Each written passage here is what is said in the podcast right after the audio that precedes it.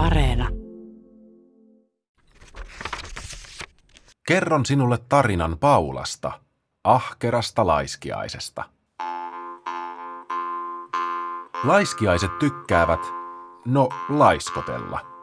Ne ovat nimensä mukaisia otuksia, jotka köllöttelevät puissa päivät ja yöt läpeensä. Ne nyt vain ovat sellaisia. Kaikki, paitsi Paula. Kun muut yrittivät tehdä päivän työtään, eli laiskotella, oli Paula aina hääräämässä. Hei kaikki, mennäänkö lenkille? Tänään on siivouspäivä. Hohojaa, rauhoituhan nyt Paula. Tänäänhän on vasta maaliskuu, sanoivat muut laiskiaiset.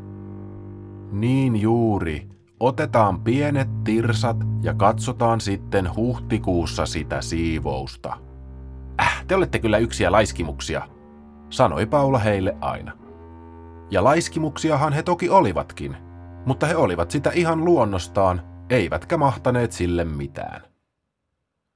Kun koitti eräs kaunis keväinen päivä, Paula sai ajatuksen. Hän kiipeili iloisena puussa ja toivoi herättävänsä lajitovereitaan tekemään jotain. Tekemään ihan mitä vaan, vaikkapa leikkimään piilosta. Paula ajatteli, että jospa saisi kaverit houkuteltua hereille tarjoamalla heille jotain, mistä he pitävät. Eli laiskottelusta. Paula käytti sen päivän ja seuraavankin nikkarointiin. Hän sahasi ja paukutti vasaraa äänekkäästi, mutta kukaan laiskiaisista ei tuntunut olevan moksiskaan. Yksi niistä taisi kerran vähän avata toista silmäänsä, mutta todettuaan sen liian raskaaksi, jatkoi nokosiaan. Parin päivän päästä Paulan urakka oli valmis. Hän oli rakentanut puusta ja hienoista kankaista komean sängyn. Huomio, huomio, laiskiaiset! Paula huusi niin, että metsä raikui. Tämän metsän ensimmäinen lottoarvonta alkaa. Laiskiaiset eivät vaikuttaneet innostuneilta. Joku taisi vähän raottaa silmiään, mutta katsoi nukkumisen kiinnostavammaksi. Paulan piti huutaa kovempaa.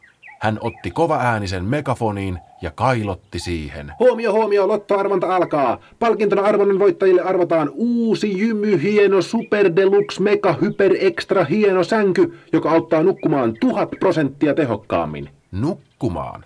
Sänky? Ne sanat saivat laiskiaisiin hieman vipinää. Ne eivät oikeasti tienneet, mitä tehokas tarkoitti, mutta jos jossain saisi nukkua tuhat prosenttia paremmin, sen olisi pakko olla hyvä juttu.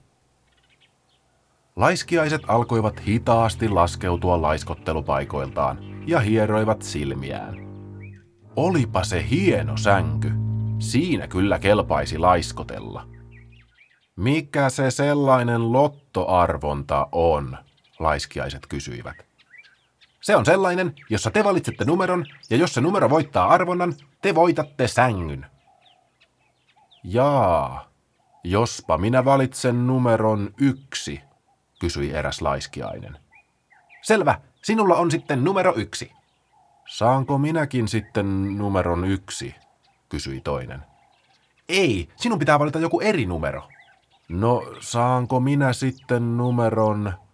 Öö, tuota... Öö, tuota... Kaksi. Selvä, sinulla on nyt sitten numero kaksi.